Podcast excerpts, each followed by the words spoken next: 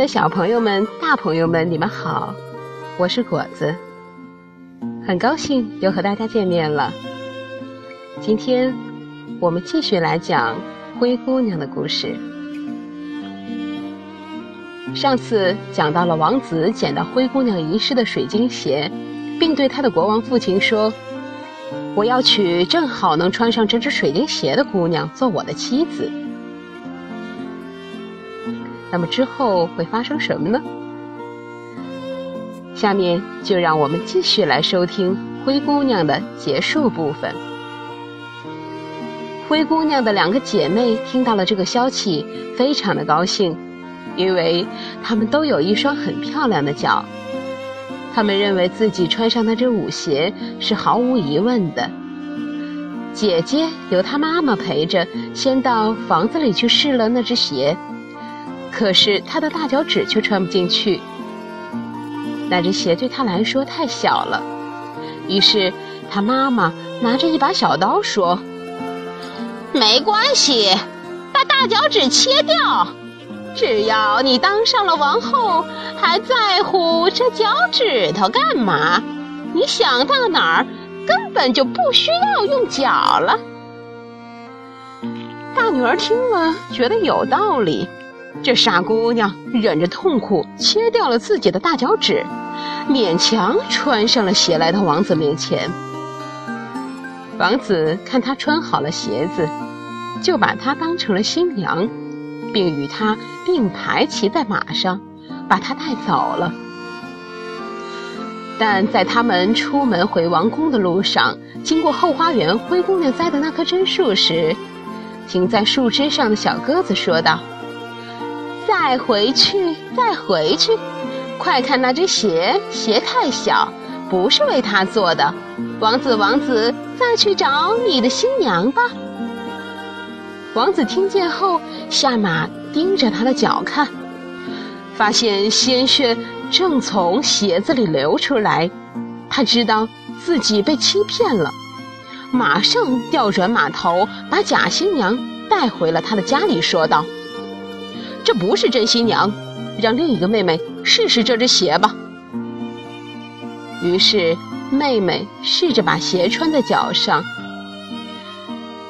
脚前面进不去了，脚后面又太大，就这样怎么穿也穿不进去。她妈妈说：“把脚后跟削去吧，只要你当上皇后，就不需要再走路了。”于是她削去了脚后跟儿，然后就穿了进去。母亲把她的女儿拉到王子面前，王子看她穿好了鞋子，就把她当成了新娘，扶上了马，并肩坐在一起离去了。但当他们经过榛树时，小鸽子仍然栖息在树枝上，并唱道：“再回去，再回去！快看那只鞋，鞋太小，不是为它做的。王子，王子，再去找你的新娘吧。”王子低头一看，发现这一次果真又错了。他拨转马头，同样把这个姑娘送了回去，并对他的父亲说：“这不是真新娘，你还有女儿吗？”父亲回答道：“哦，嗯，我……”我只有前妻生的一个叫灰姑娘的小邋遢女孩，她不可能是您的新娘的。然而，王子一定要把她带出来试一试。灰姑娘先把脸和手洗干净，然后走进来，很有教养地向王子屈膝行礼。王子把舞鞋拿给她，鞋子穿在灰姑娘的脚下，就好像专门为他定做的一样。他走上前，仔细看清楚他的脸后，认出了他，马上兴奋地说：“这才是我的新娘啊！”继母和他的两个姐姐大吃一惊。当王子把灰姑娘扶上马时，他们气得脸都发白了，眼睁睁地看着王子把灰姑娘带走了。王子和灰姑娘来到榛树边，小白鸽唱道：回家吧，回家吧，快看那只鞋，王妃，那就是你的鞋。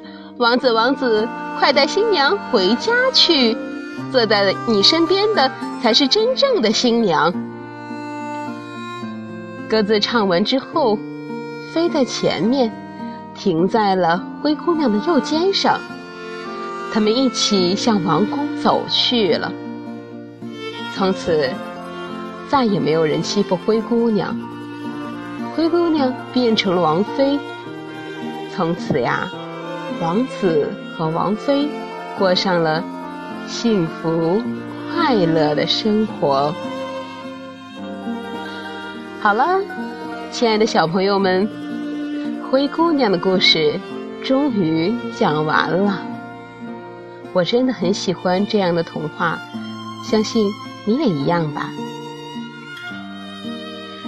好了，朋友们，时间不早了，祝大家晚安，好梦。